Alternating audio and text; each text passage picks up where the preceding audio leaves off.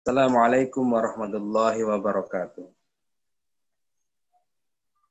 Alhamdulillahi rabbil alamin. Wassalatu wassalamu ala sayyidil mursalin. Waalaikumsalam warahmatullahi Sayyidina wa mud wa ashabi ajma'in amma ba'd. Yang kami hormati serta kami taati Al-Ustadzul Nakhlil Hasib beserta kawan-kawan kajian kitab Tuhfatul Murid ala Tauhid yang dirahmati Allah. Alhamdulillah pada malam hari ini kita masih ditakdirkan oleh Allah untuk bisa beristiqomah duduk bersama guna mendengarkan uh, penjelasan dari Al Ustadzuna Khalil Hasib tentang ilmu kalam yaitu kitab Tauhid. Ini punya semua adalah berkat maunah dan pertolongan Allah Subhanahu wa taala. Salawat ma'assalam mudah-mudahan tetap terlimpah curahkan kepada junjungan kita Nabi besar Muhammad sallallahu alaihi wasallam bersama sahabat dan keluarganya dan tentu mudah-mudahan kita senantiasa istiqomah di bendera beliau sallallahu alaihi wasallam. Baik, uh, ikhwan rahimahullah, langsung saja untuk menyingkat waktu uh, kajian kitab uh, kitab tauhid ini sampai pada pembahasan halaman 73 yaitu Al-Kitab. Untuk selanjutnya, waktu dan tempat kami aturkan kepada Ustaz Nakhril Hasib. Waktu dan tempat kami aturkan. Allahumma salli ala Sayyidina Muhammad. Bismillahirrahmanirrahim. Assalamualaikum warahmatullahi wabarakatuh.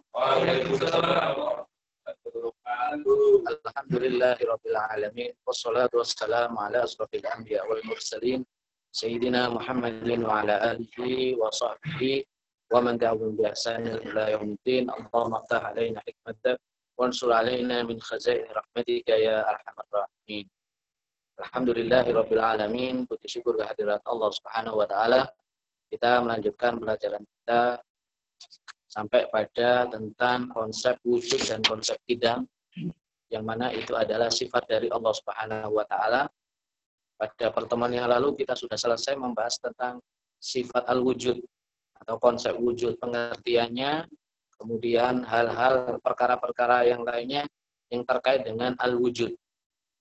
Di mana al-wujud itu adalah sifat disebut sifat nafsiyah. Ya, ada sifat nafsiyah. Jadi ada kategori-kategori sifat itu ada sifat nafsiyah, ada sifat salbiyah. Nah, al-wujud ini satu-satunya dari sifat Allah yang namanya sifat e, nafsiyah. Ya, karena dinisbatkan kepada zat Allah itu sendiri, ya. Nah, kemudian e, sifat berikutnya adalah qauluhu ucapan Syah Ibrahim wal qidamu lafat al qidam. Ya. Ai wa wajibun lahu al qidam wajib bagi Allah memiliki sifat al-qidam. Bahwa ma'tufun alal wujud. Lafat al-qidam ini ataf kepada lafat al-wujud. Wahada syuru'un fi sifatin salbiyah. Dan ini merupakan bagian daripada sifat-sifat salbiyah. Nah, al-qidam itu adalah sifat salbiyah. Apa itu sifat salbiyah? Ay allati dalat ala salab mala yaliku bi subhanahu wa ta'ala. Yaitu sifat yang menunjukkan kepada hal-hal yang tidak pantas. Ya. Kepada aspek-aspek negatif yang tidak pantas bagi Allah Subhanahu wa taala. Ya. Dalat ala sanabin ma la yaliku subhanahu wa ta'ala. Jadi yaitu menunjukkan sifat Allah yang menunjukkan kebalikan, maaf ya. ya. Sifat Allah yang menunjukkan ada kebalikan sifat darinya yang tidak pantas bagi Allah Subhanahu wa taala. Nah, kita bahas dulu al-qidam. Al-qidam ini eh, dari lafat kodim, ya. Artinya kalau diterjemahkan ke dalam bahasa Indonesia terdahulu. Maha terdahulu. Ya. Nah, eh, pada pembahasan yang lalu telah dibahas bahwasanya sesuatu yang memiliki sifat kodim, maka mustahil baginya itu memiliki sifat Adam. Ya. Nah, sifat Adam ini merupakan kebalikan atau lawan daripada al-wujud. Lawan daripada al-wujud. Nah, al-Adam ini sifat dari makhluk. Sifat dari makhluk. Lawan dari kodim adalah hadis. Lawan dari kodim adalah hadis. Jadi, kalau kidam itu terdahulu, kalau hadis berarti terbaru, terbaharukan. Walaisat munhasiratun ala sahihi ya, sifat salbiyah ini tidak terbatas menurut pendapat yang sahih. Jadi apa saja yang nggak pantas terkait dengan kidam, maka itu sifat salbiyah. Sifat eh, apa eh, apa sifat salbiyah itu sifat kebalikan memiliki sifat kebalikannya. Wa adal musannimina khamsah. Menurut pengarang kitab ini itu ada lima sifat yang nggak pantas bagi Allah Subhanahu wa taala yang terkait dengan al-qidam. Ada lima. Lima sifat yang tidak pantas yang kaitannya dengan sifat kidam. Lianna ma adaha min nafyil walad wasahib wal mu'in wa ghairi dzalik mimma la nihayata lahu rajun ilaiha walau bil dizamin. Ya. Karena selain daripada sifat yang lima itu, ya, jadi lian nama adaha, ya, karena selain daripada itu adalah menafikan sifat walad. Sifat walad ini sifat memiliki anak. Wasahiba, sifat memiliki teman. Tidak perlu teman. Allah tidak perlu teman. Wal mu'in dan penolong, pembantu. Wa ghairi dzalik dan lain sebagainya mimma la nihayata lahu rajun ilaiha walau bil. Dan lain sebagainya yang itu tidak ada batasnya. Tidak ada batasnya kembali kepadanya. Mana kembali kepada sifat-sifatnya meskipun itu dengan iltizam dengan kepastian. Baya ummatuha ay as ay usuluha al muhimmatun minha. Ya. Jadi yang nafyul walad wasahiba wal mu'in itu merupakan induk daripada sifat-sifat yang tidak layak yang jumlahnya banyak sekali. Nah itu ada cabang-cabangnya. Ai usuliha atau pokok-pokoknya al-muhimat yang penting. Nah, apa itu al-qidam? Sifat qidam. Ini wajib kita paham. Karena itu bagian daripada sifat Allah. Wal muradu bil qidam fi haqqihi ta'ala yang dimaksud dengan sifat qidam bagi Allah Subhanahu wa taala al-qidam az-zati. Nanti ada al-qidam az-zati. Qidam itu banyak. Ada zati, qidam zati, qidam zamani, ya ada kidam idhafi. Nah, yang dimaksud di sini sifat Allah kidam itu al-kidam adzati. Sifat kidam yang uh, zat, bersifat zat. Apa itu sifat uh, kidam yang bers, uh, bersifat zat? Kidam yang bersifat zat itu bagaimana? Maksudnya apa? Wahwa yang dimaksud al-kidam adzati adamu iftitahil wujudi yaitu tidak ada permulaan pembukaan wujud, tidak ada permulaan wujud. Jadi pengertian al-qidam, Allah bersifat kidam, maka maknanya adalah Allah uh, wujud Allah tidak ada yang memulai, permulaan, yang pertama. Dari mana asalnya? Itu tidak ada. Ada mu'ifihal wujud. Berbeda dengan makhluk. Wujudnya makhluk itu ada iftitahnya, ada permulaannya, ada dan ada akhirnya. Ya.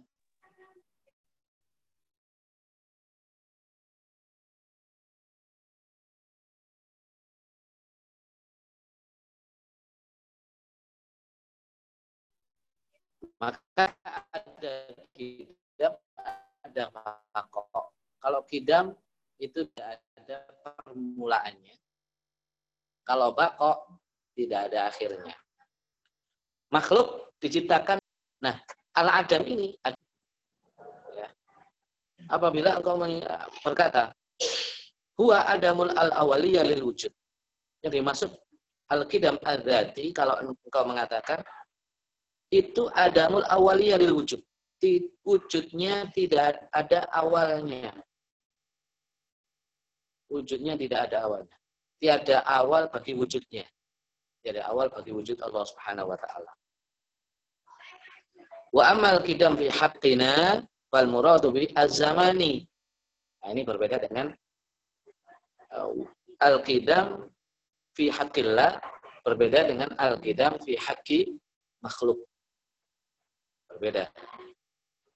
Kalau kidam fi haqqillah kidam untuk Allah Subhanahu wa taala ada iftitahil wujud. Atau boleh atau boleh dikatakan di sini adamul al awaliyah itu diperbolehkan. Wa in tulta itu maksudnya berarti itu diperbolehkan. Makna itu. Tidak ada awal dalam wujudnya. Nah kalau kita menurut e, bagi makhluk bagaimana? Itu namanya al-qidam az-zaman wa tulul muddah yaitu masa yang panjang Wudhu bisa bisa natin. Tapi dibatasi dengan tahun. Saking panjangnya, maka disebut idam. Ya. Tapi ada batasnya. Kalau Allah lah tidak ada batasnya. Hatta ila qala kullu man kana min abidi qadiman fahuwa hurrun. Utiqa min man lahu indahu sanad wahada mustahilun fi haqqihi ta'ala. Jadi kalau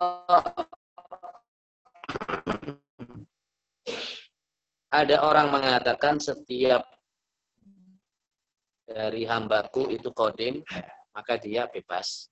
Dibebaskan daripadanya, eh, tapi memiliki batas tahun. Ya, batas tahun di situ. Nah ini wahada mustahil fi haqqi ta'ala. Artinya kita itu dibatasi oleh zaman. Tetap dibatasi oleh zaman. Terdahulu, paling lama maksudnya, tulus zaman, tulul muda itu masa yang panjang, masa yang panjang terdahulu. Saking terdahulunya, ya, itu tapi tetap itu dobito bisa nanti tetap itu dibatasi oleh sana. Maksudnya sana itu zaman. Kalau Allah tidak dibatasi oleh zaman. Jadi ini kan terkait dengan waktu nanti, ya. Kalau terdahulu, maksudnya terdahulu bagi Allah Subhanahu Wa Taala, bukan dahulunya bukan menunjukkan waktu tidak, ya, tidak. Makanya bahasa Arabnya al-kidamu. Kalau kita kan diterjemahkan al eh, terjemahnya terdahulu. Terdahulu ini masih nisbah kepada waktu. Kalau tidak ada dalam bahasa Arab, Alkitab dinisbahkan kepada waktu. Makanya itu pun bukan dinamakan kidam sebetulnya. Al-Qidam Az-Zamani bukan kidam yang sesungguhnya. Ya, Wa kada al-qidam al-idafi. Ada juga namanya, begitu pula ada juga yang namanya al-qidam al-idafi. Idafi itu tambahan. Kaki damil ab, ya, binis balil ibn. Nah ini ini biasa. Seperti dahulunya ayah dibandingkan dengan anak. Berarti sini antara ab dengan anak api itu kidam. Tapi kidamnya, kidam binisbah libni. Dia terdahulu, ya, karena apa dibandingkan dengan anaknya. Terdahulu dibandingkan anak. Ada nisbah. Ya. Itu namanya uh, al-qidam al-idhaf. Fatahsul min hadza annal kidam salah satu aksamin. Maka di sini dapat simpulkan bahwasanya kidam itu ada tiga macam. Zatiyun, zamaniyun, idhafiyun. Dan untuk Allah Subhanahu wa taala zatiyun. Untuk makhluk zamani, idhafi. Idhafi itu pasti ada nisbah, perbandingan. Dari segi apa idhafi itu maksudnya? Terdahulu dari segi apa? Allah tidak layak di situ. Ada nisbahnya enggak? Wa in kulta, fa in kulta, inna wujudal wujud yastalzim al-qidam wal baqa. Allah mengatakan bahwasanya wajibnya wujud, pastinya wujud. Jadi Allah Subhanahu wa taala wajibnya wujud, yastalzim memastikan memastikan al-qidam, sifat al-qidam. Jadi wujud yang pasti wujud yang wujud wujud yang wajib. Maka Allah disebut wajibul wujud ya. Wujud yang wajib. Ini pasti kidam dan pasti juga takok.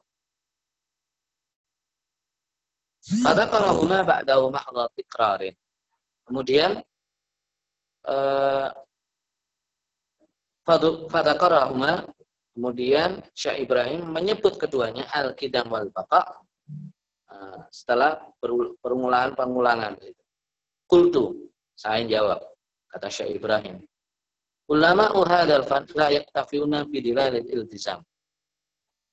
Ulama ahli kalam, ulama ahli tauhid tidak menumpukan dengan dilalah iltizam, dengan dalil-dalil iltizam, kepastian. Tidak. Itu menurut ulama ahli kalam ya bal yusarrihuna bil aqaid tetapi mereka menjelaskan dengan keyakinan. Dari khatarin jahli bihadal fan. Karena bahayanya sangat berbahayanya bodoh dalam masalah dalam ilmu seperti ini. Itu bahaya. Wajib wujud yang wajib itu memastikan kitam dan bakok Fala nabi malzumin an lazimin wala amin an khasin. Maka tidak memulkan iltizam. Di sini menurut Syekh Ibrahim, maka al-qidam wal baqa itu tidak tidak boleh diiltizamkan kepada al-wujud. Tidak boleh. Ya, tapi harus di berdasarkan keyakinan, bukan berdasarkan iltizam. Kalau iltizam itu dalil mantiki, dalil akli, nalar saja aklian. Nah, kalau al-qaid ya, itu keyakinan yang berdasarkan pada syarat, hukum syarat. Apa dalilnya Allah itu bersifat kidam? Ini dalilnya wajib kita ketahui. Kita wajib terputus-putus nggih. Jaringannya kurang kurang bagus. Mudah-mudahan bisa dipahami nggih. Wa dalilul kidam, dalilnya kidam annahu laulam yakun qadiman lakana hadiran. Berarti ini dalil apa?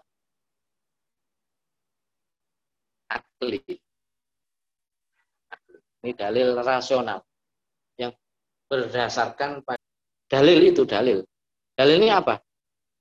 Apabila laulam yakun qadiman. Kalau Allah tidak qadim, lakana hadisan. Maka Allah hadis idla wasitata karena tidak ada perantara. Walau kana hadisan laftaqal bimuhdis. Kalau Allah itu hadis, maka dia membutuhkan muhdis yang membaharukan, yang menciptakan. Walau iftaqara li muhdisin laftaqara bi muhdisin ila muhdisin lan aqada al-nasila bainahuma. Kalau butuh pada muhdis, maka dia butuh pada muhdis yang lain. Butuh muhdis yang lain sampai kemudian menjadi rumit persoalan-persoalan ini. Rumit fayalzam ad-dar wa tasalsul. Maka kemudian terjadi pasti terjadi daur dan tasalsul. Wa kullu minha minhuma muhalun. Sedangkan daur dan tasalsul ini muhal, mustahil, tidak mungkin. Bama ada ilahi wa wa iftikaru li muhtidin muhal. Maka hal-hal yang menyebabkan Allah itu butuh pada sesuatu yang membarukan maka itu hukumnya mustahil. Fama ada ilahi wa hadisan muhal. Sehingga disimpulkan Allah itu mustahil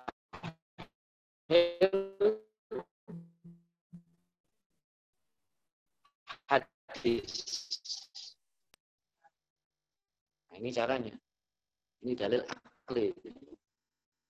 Ini dalil rasional. Wama ada ilahi wa wa ada mukaunihi Maka ketiada hala ada mukaunihi qadiman. Sahabat Allah itu mustahil bersifat kodim. Ya, kalau Allah itu mustahil tidak memiliki kodim, maka pasti adalah beliau adalah kodim. Ya, mudah-mudahan bisa dimengerti. Jadi ini cara dalilan. Ini bisa kita pakai dalam aspek-aspek yang lain untuk menjawab persoalan-persoalan juga. Jadi kalau begini berarti begini. Jika begini berarti begitu. Ya. Sehingga kesimpulannya adalah begini-begini. Nah, itu juga bisa dipakai untuk menjawab argumentasi-argumentasi apa pun dalam persoalan-persoalan akidah, keyakinan, eh, persoalan pemikiran, ya. Itu bisa dipakai. Ini pendalilan yang bersifat mantek yang sebetulnya juga tidak terlalu rumit tapi sederhana sebetulnya. Ya. Nah, di situ yang penting ada kesimpulannya. Jadi pembaca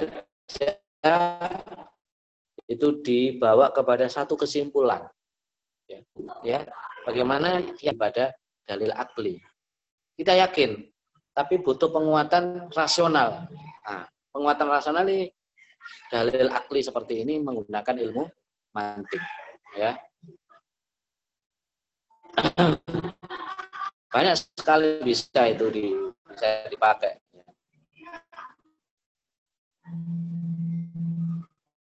Jadi misalnya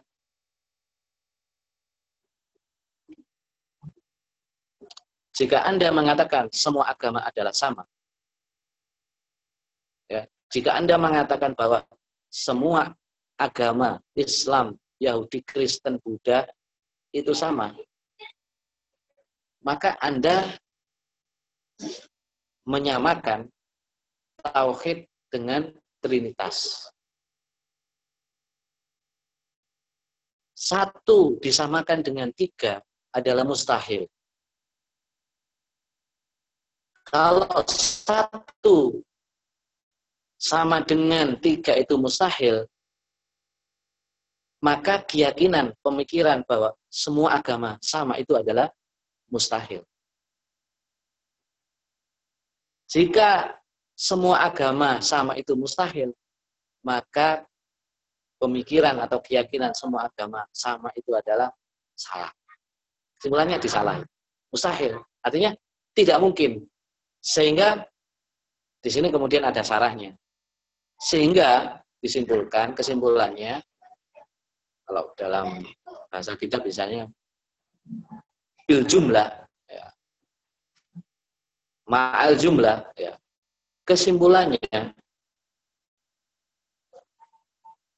orang yang eh, pemikiran yang mengatakan atau yang yang mengatakan bahwa semua agama sama itu mustahil.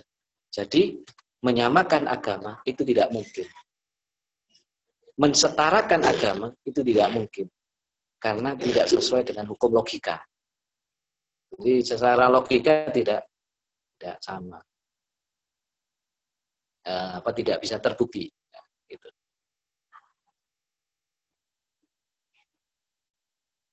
Wa'lam anna lahum fil qadimi wal azali salah satu akwal.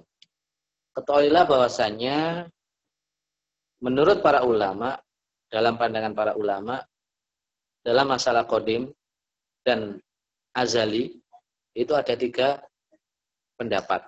Ya. Ada kodim, ada azali. Nah ini apa beda? Ya, di situ. Apa bedanya? Kalau kodim pasti azali, tapi kalau sesuatu yang azali belum tentu kodim. Maka Allah itu adalah kodimun wa azaliyun. Ya. Nanti ada makhluk Allah yang bersifat azali. Karena makhluk mustahil dia kodim. Berarti ada perbedaannya di situ. Ya. Jadi kesimpulannya kodim itu lebih luas daripada azal. Azal itu bisa dinisbat kepada Allah juga untuk kepada makhluk. Tapi al-qadim itu hanya untuk untuk Allah saja. Kalau dinisbatkan kepada makhluk, maka harus ada embel-embel predikatnya. Kodim apa ini? Kodim idofi, kodim zamani. Yang sebetulnya itu tidak kodim.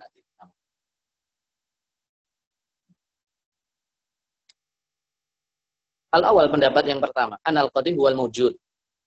Alladzi la ibtida'a li wujudihi.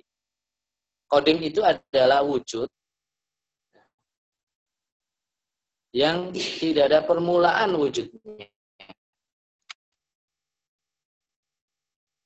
Itu. Wal azaliyu sedangkan azali mala awwala lahu adamiyan awjudiyan. Nah, itu ada adamian. Bukan hanya wujud. Sesuatu yang tidak berawal, baik itu ketiadaan ataupun kewujudan. Mala awalalahu, sesuatu yang tidak berawal, baik itu ketiadaan maupun kewujudan. Ketiadaan yang tidak ada awalnya. Tidak mungkin bagi Allah. Ya kan? Tapi bisa untuk makhluk. Kewujudan yang tidak ada awalnya itulah Allah. Wa kullu azaliyun wala aksa. Nah ini. Setiap yang kodim itu azali wala aksa dan tidak sebaliknya. Tidak semua azali itu kodim.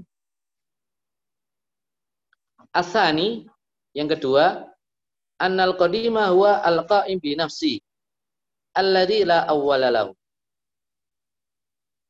Nah, yang di sini titik tekannya al-qaim bi nafsi. Al-qaim bi nafsi itu berarti hanya untuk Allah. Al-qaim bi nafsi berdiri sendiri. Berdiri sendiri yang atau mandiri tidak ada awalnya bagi wujudnya. Nah, kalau azali mala awwalalahu ya, yang tidak ada awalnya baik dari aspek ketiadaan atau kewujudan iman binafsihi au bi Dia berdiri dengan sendirinya atau berdiri karena sesuatu yang lain. Nah, berdiri karena sesuatu yang lain itulah sifat makhluk. Al-qaim bi itu makhluk. Kita nggak bisa berdiri sendiri. Kita berdirinya di sini bukan berdiri berdiri lawan dari duduk bukan. Ya. ya. Mandiri, kemandirian. Ya. Kita nggak bisa mandiri. Kita pasti tergantung pada sesuatu yang lain. Ya. Kepada makhluk pasti kita digantungkan kepada makhluk. Kita digantungkan dengan waktu, digantungkan oleh tempat. Kalau Allah tidak. Wahada walladhi yufham min kalami Sa'ad. Dan inilah yang dipahami dari penjelasan Imam Sa'duddin. Sa'ad Sa'duddin maksudnya. Asalis pendapat yang ketiga, anna kullam minhuma la awwala lahu adamiyan aw wujudiyan qa'iman bi nafsihi aw la wa ala hadha fa huwa ini dianggap sama muradif sinonim pendapat ketiga itu sinonim antara azali dan qadim ya. Fa'alal awal menurut pendapat pertama Menurut pendapat pertama. Sekarang kembali kepada sifat Allah al-qidam. Menurut pendapat pertama, sifat salbiyah la tusoh bil kidam wa tusoh bil azaliyah. Ya. Kalau pendapat pertama, sifat salbiyah itu tidak disifati dengan kidam, tapi disifati dengan azaliyah. Kalau Allah bersifat kidam, maka mustahil Allah bersifat hadis. Hadis. Ya. Hadis itu azal. Bukan kodim. Ya. Sejak zaman azali biasanya begitu kan. Adanya sejak zaman azali. Ya.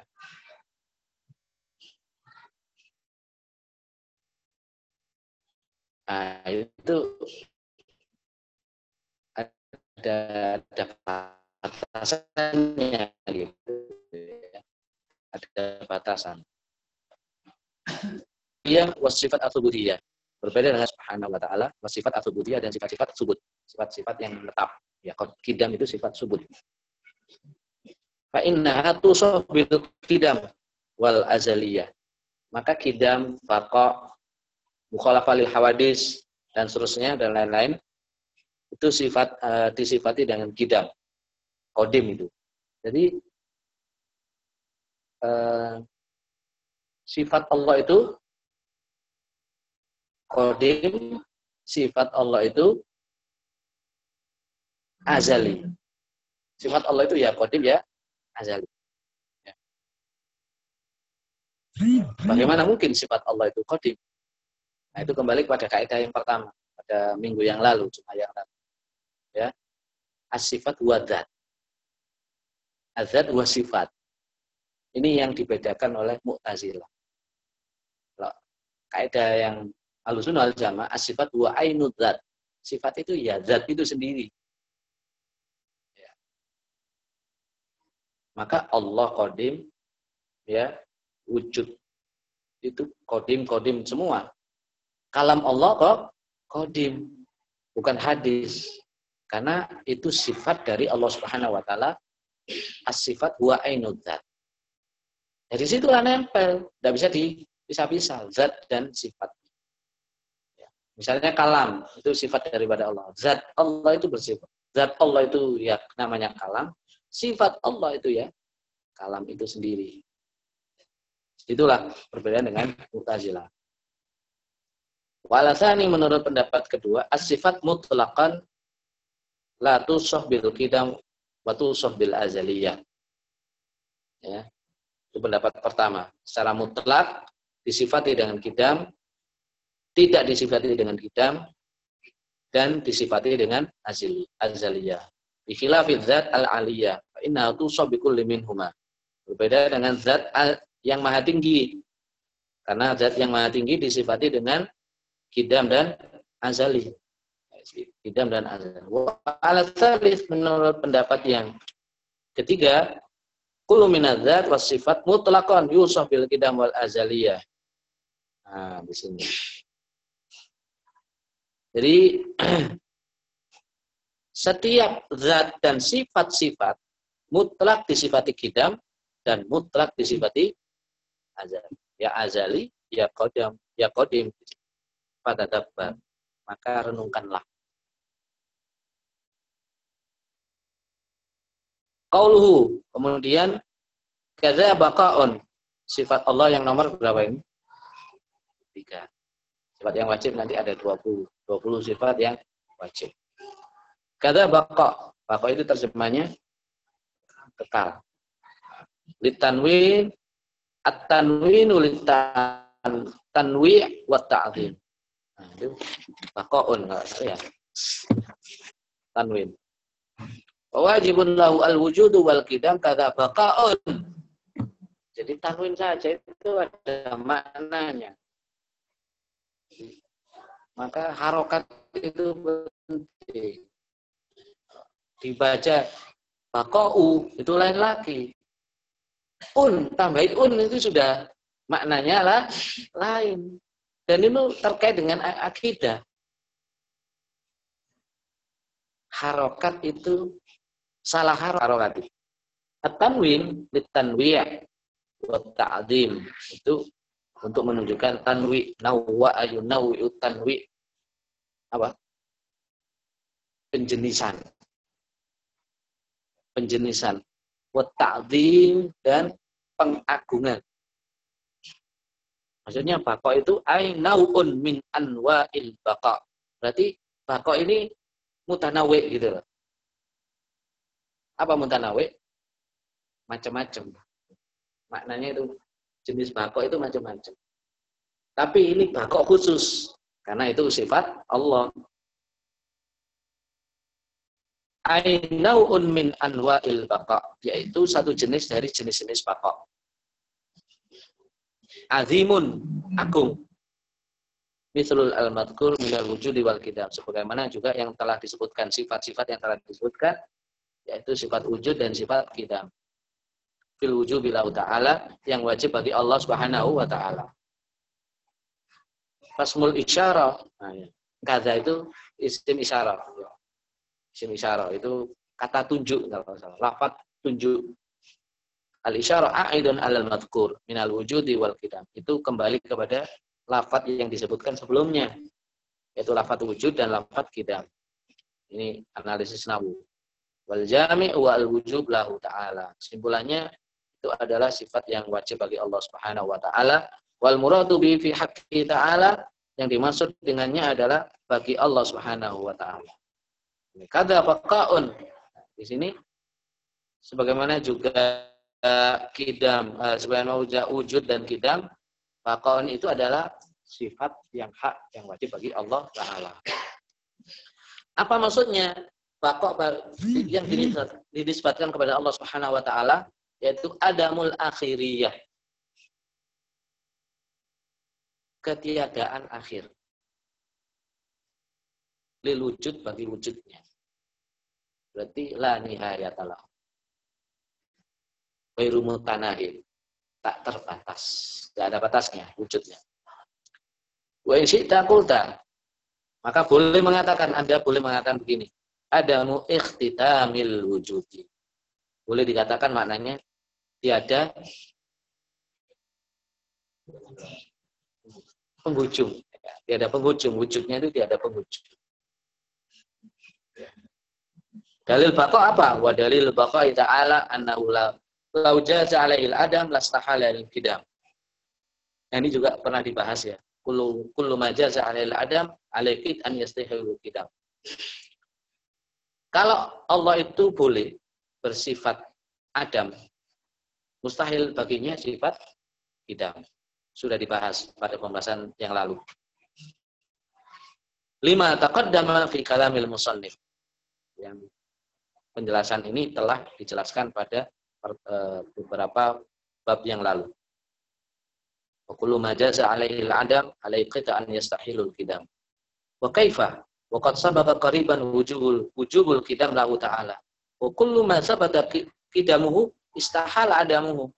Setiap sesuatu yang kodim, mustahil baginya ketiadaan. Waqad ittafal uqala ala hadil qadiyah kama fil aqari ala kubra. Bersepakat para orang-orang yang ahli penalaran itu uqala terhadap masalah ini sebagaimana disebutkan oleh Al-Ikari dalam kitab Al-Kubra. Ya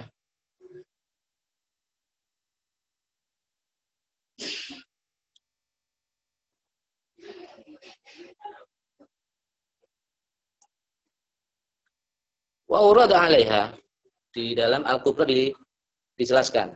Adimna fil asal. Adimna itu artinya apa? Kami tiada. Kami ketiada fil azal zaman azali. Ya. Fa innahu qadim. Maka itu qadim binaan al-qol bitaradu fil qadim wal azal. Nah, ini kalau mengikuti pendapat qadim dan azal itu sama bahwa keadamil mustahil. Maka dia seperti ketiadaan kemustahilan. Berarti tidak. Kalau ada mul mustahil berarti apa maksudnya? Ada mustahil.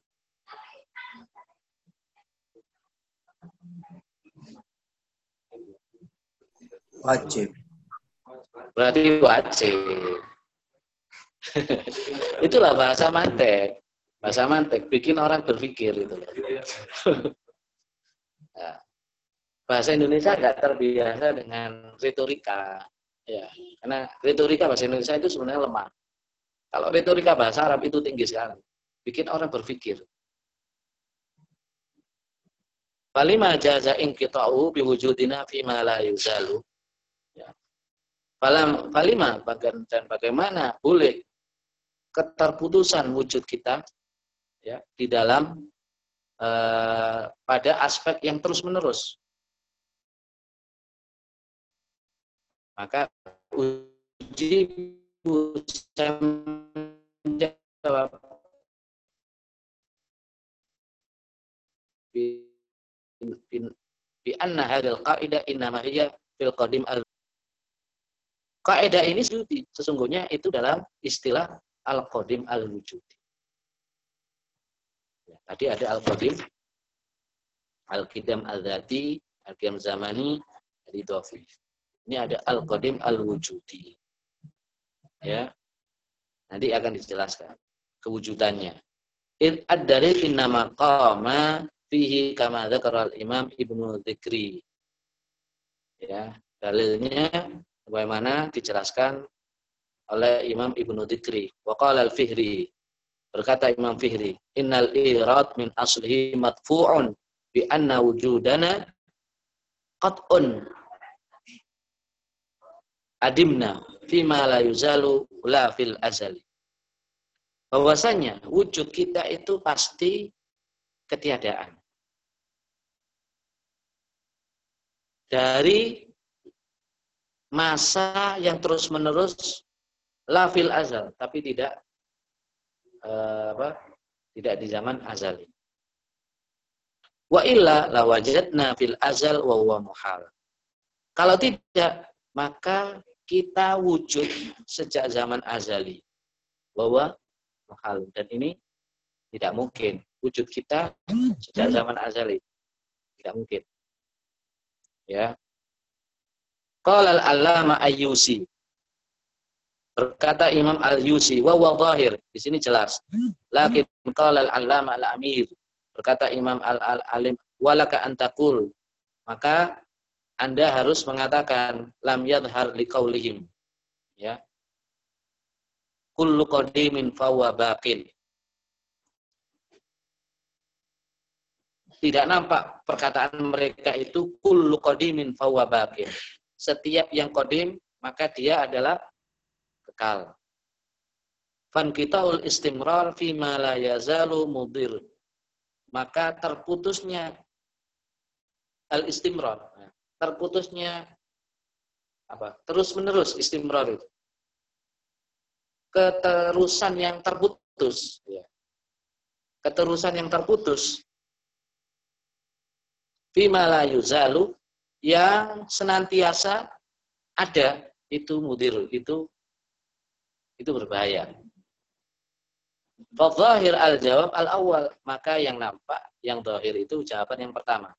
La yuqalu ai furiqa baina adimna wa adamul mustahil kasyarik.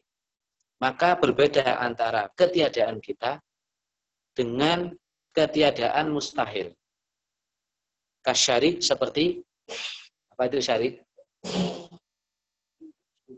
Sekutu bagi Allah. Ya.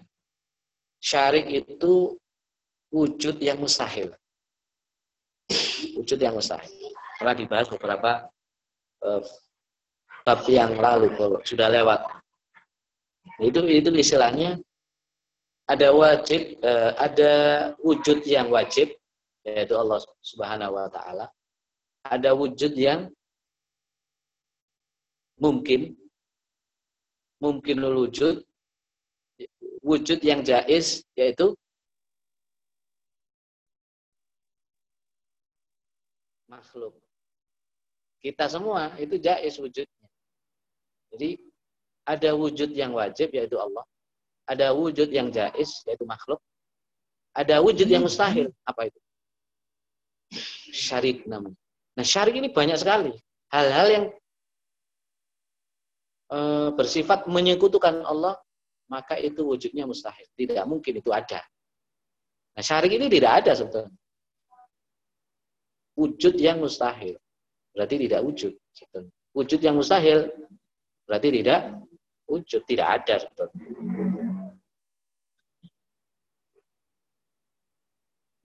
Fa'in kulla minhuma wajibun fil azal. Karena sesungguhnya kedua-duanya adalah wajib pada zaman azali. Ini mudah-mudahan bisa dipahami ya. Tapi kesimpulannya ini.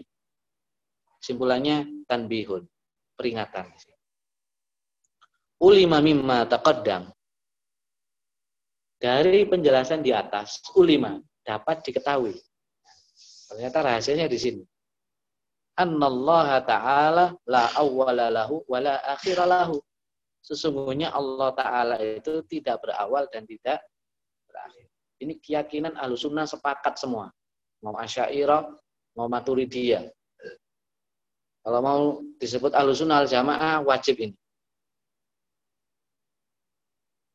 Ya, wa anna adimna fil azal la awwala lahu wa la akhirahu ya. Dan sesungguhnya kewujudan kita fil azal la awwala lahu wa la akhirahu ini ada penjelasannya. Tidak berawal dan tidak berakhir. Wa amal makhlukat falaha awal wa akhir. Nah di sini. Adapun makhluk nah sesungguhnya ketiadaan kita itu di zaman azali ketiadaan kita di zaman azal itu juga tidak berawal dan tidak berakhir. Ketiadaan kita, bukan kewujudan loh. Kalau wujud lain lagi. Ini harus dipahami. Ya, harus dipahami. Wa amal makhlukat adapun makhluk falaha awal wa akhir. Kalau makhluk pasti di mana-mana benda namanya alam Alam itu definisinya masih Allah. Alam itu segala sesuatu selain Allah. Ya. Abu Pasti. Abu. Hah? Wa anna anna fil awzali la awwala lahu wa lahu akhirun. Ngoten Iya, walahu akhirun. Dan tidak ada awal fil azal di zaman azal la awalahu tidak berawal wala walahu akhir dan dia memiliki hmm. akhir. Wa amal makhluk fala awal. Adapun makhluk secara umumnya ya, makhlukot, semua makhluk. Falaha awal, ada awalnya. Wa akhir dan ada akhir. Pasti ada akhir. Sudah. Pasti akan berakhir. Demo pasti akan berakhir. Ya. Enggak di demo yang di demo kan pasti akan berakhir. ya, pasti ada ada apa? Batasan zamannya. Nah, bagaimana ini? Ini, ini terkait dengan ada satu pertanyaan ya pada saat saat kayaknya ini dulu pernah menanyakan ini. Wa na'imul jannah wa adzabun nar lahu awalun wala akhirun lahu. Ya. Kenikmatan surga, siksa neraka, lahu awal. Ada awalnya. Ya kan sejak ini, sejak begitu makhluk manusia masuk surga, masuk neraka, itu awalnya. Ya. Atau ketika meninggal dunia ya. Itu sejak awalnya. Meninggal dunia itu permulaan akhirat. Tapi wala akhirat. Tidak ada. Ini ada penjelasannya di sini. Itu kan harusnya hanya kepada Allah. Nah, nikmat surga, siksa neraka, kullu minhum bakin adalah kekal. Ini lakin syara'an wala aklan. Ya disebut kekal itu secara syarak bukan secara akal. Kok bisa seperti ini? Ini sering terjadi. Ada argumentasi-argumentasi dalam tauhid, dalam ilmu akidah ini. Secara syarak iya, tapi secara akal tidak.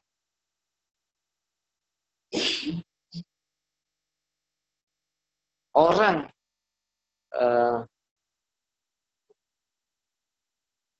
beramal soleh ibadah masuk neraka.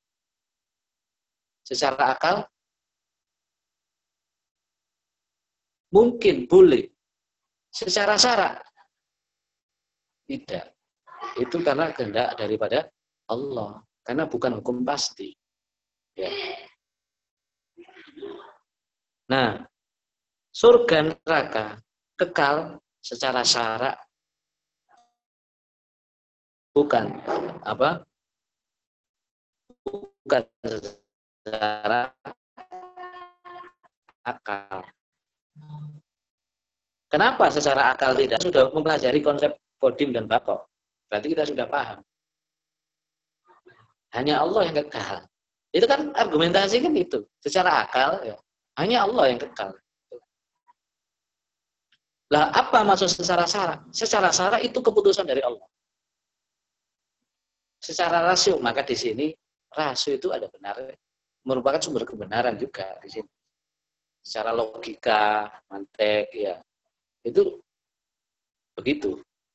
Secara sara di sini maksudnya, ya ditetapkan oleh Allah bahwa surga neraka itu adalah kekal. Ditetap siapa menetapkan? Allah.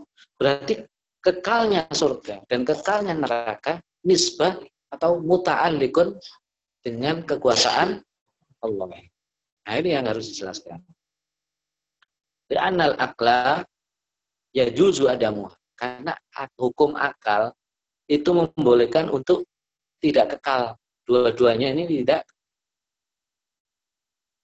Ya kan? Wallahu alam bisawab. Wassallallahu ala sayyidina Muhammadin wa ala.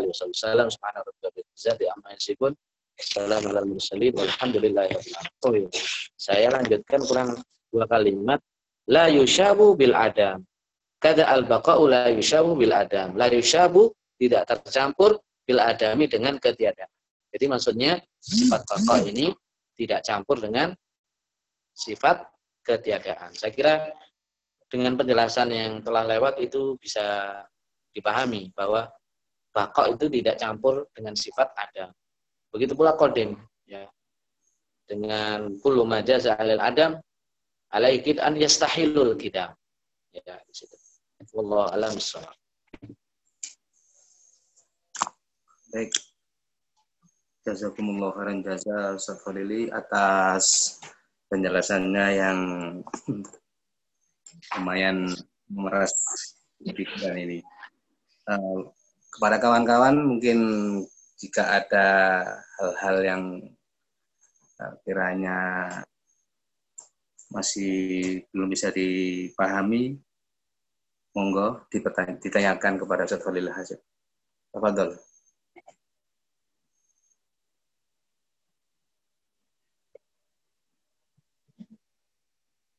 Baik, sebelum ada pertanyaan, mungkin saya mau tanya juga nih, Ustaz, karena menarik. Oke, silakan. Terkait di pembahasan yang terakhir tadi niku. Uh, fakullu minhuma batin lakin syar'an la aklan. Yeah. Uh, terkait ini antara syarak dengan akal tadi.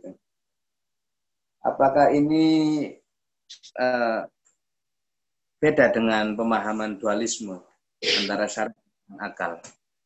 Uh, yang dikhawatirkan nanti uh, jika orang memahami ini seolah-olah ini uh, mengandung konsep dualisme sehingga nanti hasilnya itu relatif begitu Ustaz. Menurut syarat ini mungkin tetap tapi tidak akal, tidak dengan sumber akal. Sumber syarat mengatakan ini tetap, tapi akal mengatakan ini tidak tetap.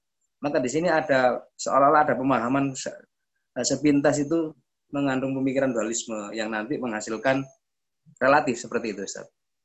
Ya, ini uh, sumber kebenaran itu bertingkat ya. Ada sumber kebenaran akal, ada sumber sumber kebenaran syara itu dalam ilmu kalam. Ada syara, ada akal, ya. Dan seperti kaidah eh, kaidah dasar daripada akidah sunnah wal jamaah antara nakal dengan akal itu ya takdimul nakal alal akal. Mendahulukan syarat dulu baru kemudian akal. Kalau mutazilah kaidah dasarnya mendahulukan akal baru kemudian syarat ini tidak boleh. Nanti akan merombak atau menghilangkan hukum-hukum syarat. Jadi domain domain penjelasannya itu berbeda. Jadi wilayahnya itu berbeda. antara wilayah syarak dengan wilayah akal. Tapi yang punya domain yang besar dan yang menjadi induk serta itu yang menjadi acuan adalah domain syarak bukan domain akal. Ya ini ada ruangan syarak, ada ruangan akal. Tapi ruangan syarak ini harus kita jadikan sebagai tumpuan. Ya, ada tumpuan di situ. Nah, di sini eh, syarak tidak bertentangan dengan akal dan akal juga tidak bertentangan dengan syarak. Tetapi ini adalah dari aspek penggunaan. Ya, kalau kamu masuk ruang akal, begini penjelasannya. Tapi kalau kamu masuk ruang syarak, begini penjelasannya. Lalu aplikasinya bagaimana? Amaliyahnya bagaimana yang harus kita amalkan? Nah, karena yang menjadi tumpuan adalah syarak, itulah yang kita amalkan di situ. Bukan akal. Ya. Akal di yang nanti itu bisa panjang lebar kalau bicara konsep akal mulai awal sampai kemudian pembahasan dalam aspek penjelasan akidah ini akal dimaksud itu apa sih? Di sini yang dimaksud akal asbabul ilmi bukan. Yang dimaksud akal di sini adalah ilmu pengetahuan, pengetahuan secara pengetahuan, tapi pengetahuannya itu berdasarkan dalil-dalil akli. Bukan akli itu sendiri, tapi pengetahuan yang dasarnya dari akal. Di situ. Bukan akal itu sendiri. Ya berbeda ya. Jadi akal itu melahirkan sebuah pengetahuan.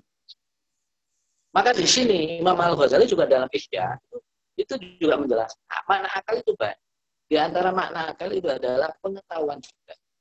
Akul, maka di situ La takil itu maksudnya la la ta'lamu. Bukan Anda tidak berakal, maksudnya juga Anda tidak tahu. Maksudnya begitu.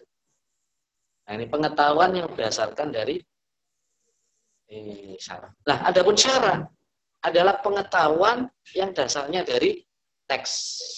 Itu syarat. Teks apa? Al-Quran dan hadis.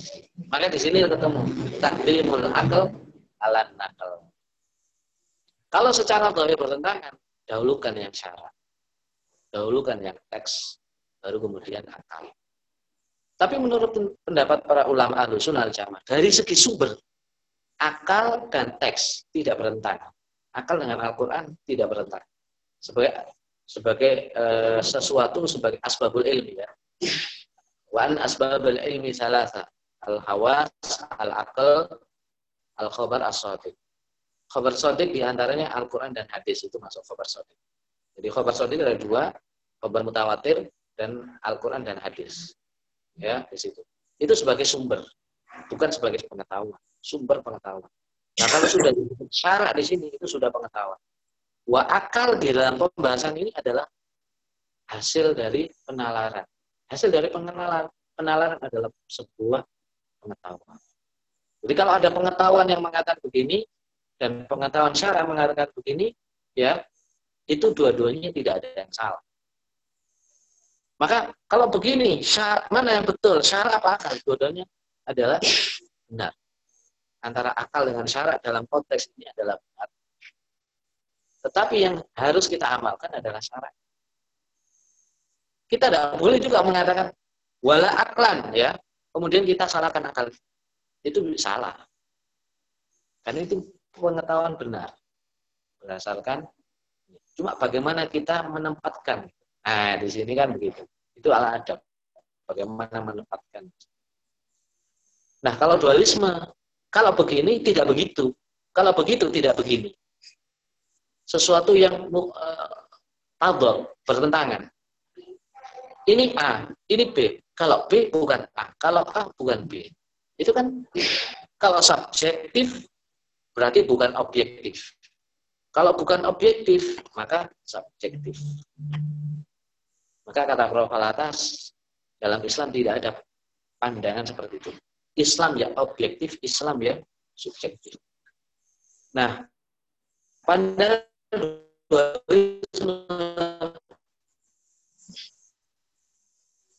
dari agama. Kalau inklusif tidak eksklusif, eksklusif. Cuma kapan itu inklusif, kapan itu eksklusif. Mana bagian inklusifnya, mana bagian eksklusifnya. Gitu. Ada ada wilayahnya sendiri dan kita harus bisa menempatkan di situ. Ya, antara keras dan lembut, syiddah walatif. Islam dua-duanya. Ya, Islam dua-duanya. Islam bisa keras, Islam bisa lembut. Tidak satu-satunya. Islam lembut, salah. Islam lembut tanpa keras, tidak. Tanpa tegas. Islam keras, tidak lembut. Itu juga salah. Syiddah ya syiddah, asyiddah walal kufar, ruhama ubainahum. Kapan syiddah, kapan ruhama, kan gitu. Dengan surat Al-Fatah ayat terakhir itu kan begitu. Berarti ada aspek yang syiddah dalam Islam itu, ajaran agama syiddah, ada juga aspek-aspek yang ruhama. Rohim, kasih sayang. Ada kasih sayangnya. Itu kalau dualisme itu e, menafikan salah satunya. Kalau ini tidak itu. Kalau ini kan orang barat kan begitu, pasti. Pasti begitu cara berpikirnya orang barat begitu. Ini berarti nggak begini. Kalau ini tidak begitu. Itu cara berpikir sosial orang barat begitu itu sampai pada aspek-aspek yang lainnya orang cara berpikirnya. Kalau kita orang Islam tidak seperti itu, tidak ada ajaran yang uh, sifatnya begitu juga, ya. Allah alam. So.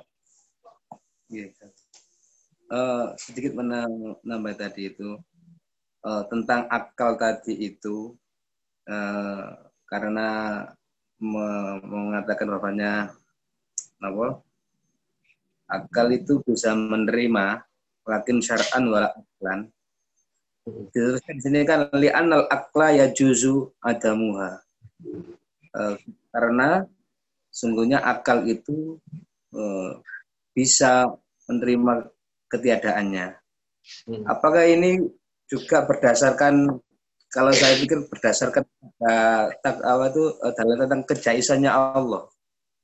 Allah menyifat jais itu sehingga akal menerima uh, pendapat uh, yang berbeda dengan uh, apa ini sara.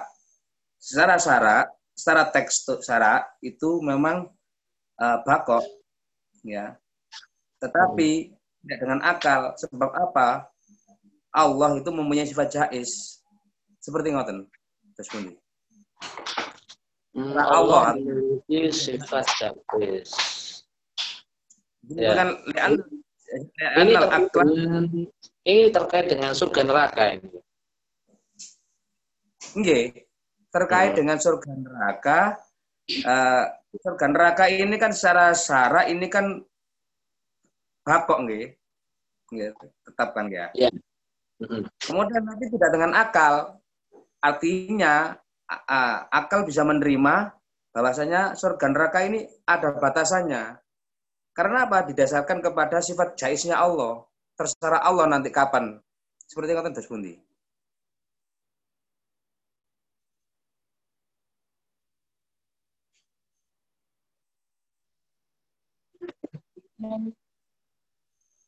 Halo, terputus. Terputus tadi. Halo? Uh, halo, Ustaz. Halo. Oke, oke, ya. Ya. Saya ulangi lagi. Secara ya, ya. secara sara, ya. secara sara memang bakok karena ditetapkan di dalam kitab teks-teks kitab yang ada kan tenang. Tapi secara akal uh, bisa tidak tidak bisa bakok karena apa? Uh, akal mempunyai dalil yaitu uh, tentang sifat jaisnya Allah. Allah uh, boleh uh, meniadakan nanti surga dan neraka itu bagi akal kita menerima karena berdasarkan sifat jaisnya Allah. Terus ini.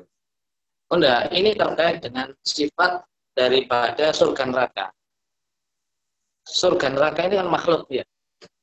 Makhluk. Yeah. Nah makhluk itu ya juzu ayakuna uh,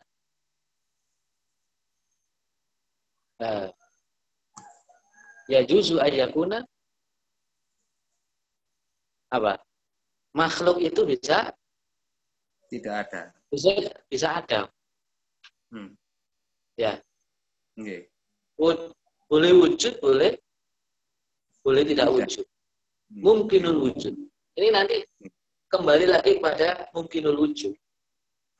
Pada mungkinul wujud ini kan hukum hukum akal sebenarnya nah di sini di anal akal maksudnya di sini karena hukum akal jadi kalau sarahnya mestinya begitu karena hukum akal itu boleh menyediakan maka itu boleh tidak ada. Boleh ada kalau ditanya. Kenapa boleh tidak ada secara hukum akal surga neraka? Karena surga neraka makhluk. Itu aja sebetulnya. Karena makhluk. Makhluk boleh menerima sifat wujud, boleh menerima sifat ada. Ya juzu ayyakuna wujudan wa yujuzu ayyakuna adaman. Kalau Allah wajib ayyakuna wujudan. Itu saja. Kembali kepada karena surga neraka ini adalah makhluk. Gitu. Makhluk mungkinul wujud. Mungkin, maka di situ yajuz. Hmm. Wujud yang jais. Ya, di situ. Wujud yang boleh juga di anal aklam yumkinu ayyakuna adamuha. Boleh juga situ. Jadi maksudnya nanti kembali kembali kepada statusnya tentang surga neraka. Status surga neraka itu adalah makhluk. Iya, makhluk. Makhluk. Status surga neraka adalah makhluk. Lah, makhluk itu bisa wujud, bisa bisa ada. Maka di sinilah peran hukum akal di sini. Sini peran hukum akal. Ya juzu ayakuna ada. Ya juzu ayakuna wujudan. Boleh.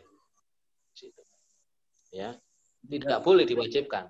Kalau misalnya hukum syarak mengatakan surga neraka ini bakin karena ada dalil, tidak boleh. Tidak boleh. Tetap itu ada wilayah-wilayah sendiri. Sehingga tidak boleh dikatakan nanti uh, surga neraka itu wajib ayakuna bakoan. Wah, tidak boleh. Itu akidah yang sesat, bisa sesat itu. Surga neraka wajib bakok.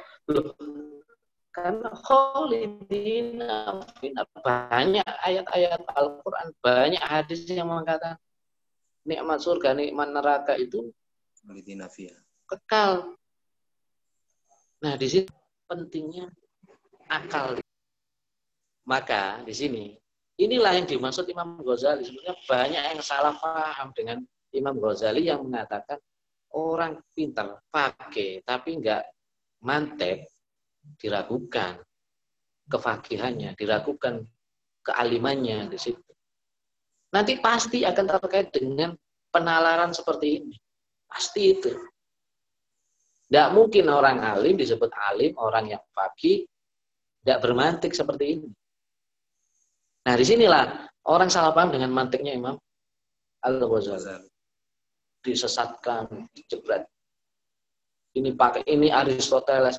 Padahal nah, ini ilmu badihi istilahnya. Ilmu yang apa Eh, bukan badihi. Kalau ilmu badihi tanpa tanpa berpikir. Ilmu yang nyata ilmu yang yang mau nggak mau niscaya. Ilmu yang niscaya.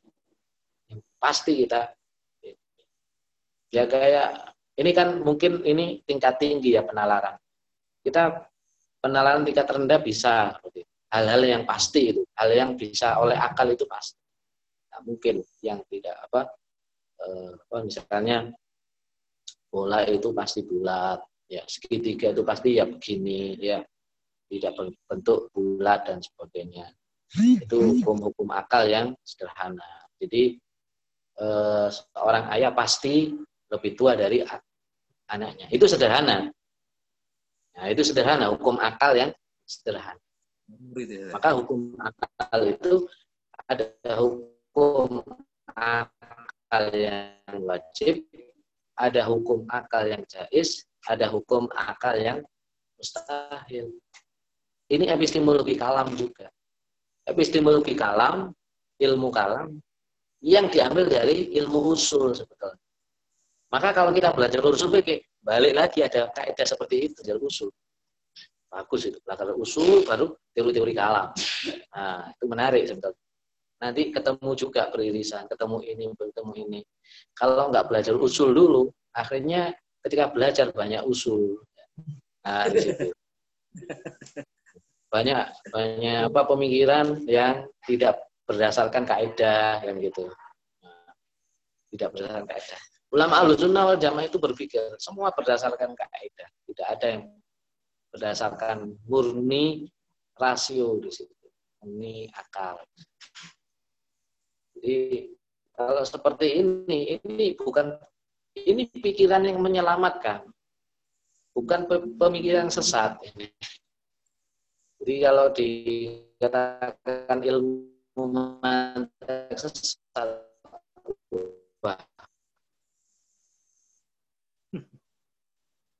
ini rusak semua, bisa rusak akidah.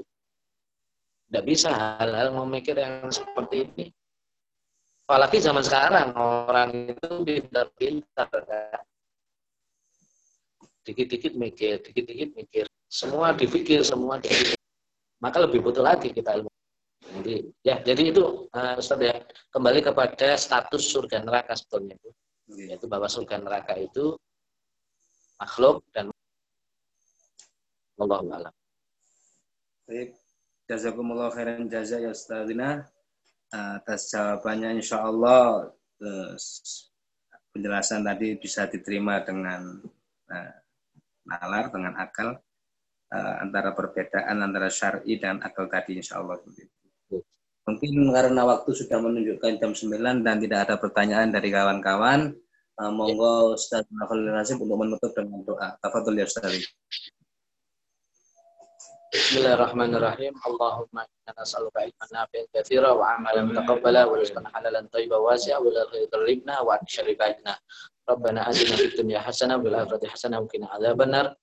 اللهم اهدنا فيمن هديت وعافنا فيمن عافيت وتولنا فيمن توليت وبارك لنا فيما أعطيت وقنا برحمتك شر ما قضيت فإنك تقضي ولا يقضى عليك فإنه لا يذل من وليت ولا يعز من عاد تبارك ربنا وتعالى فلك الحمد على ما قضيت. أستغفرك وأتوب إليك. وصلى الله على سيدنا محمد النبي الأمي وعلى آله وصحبه وسلم. سبحان ربك رب العزة عما يصفون وسلام على المرسلين والحمد لله رب العالمين. السلام عليكم ورحمة الله وبركاته. ورحمة الله وبركاته. Jazakumullah khair Ustaz. Syukur Ustaz. Baik.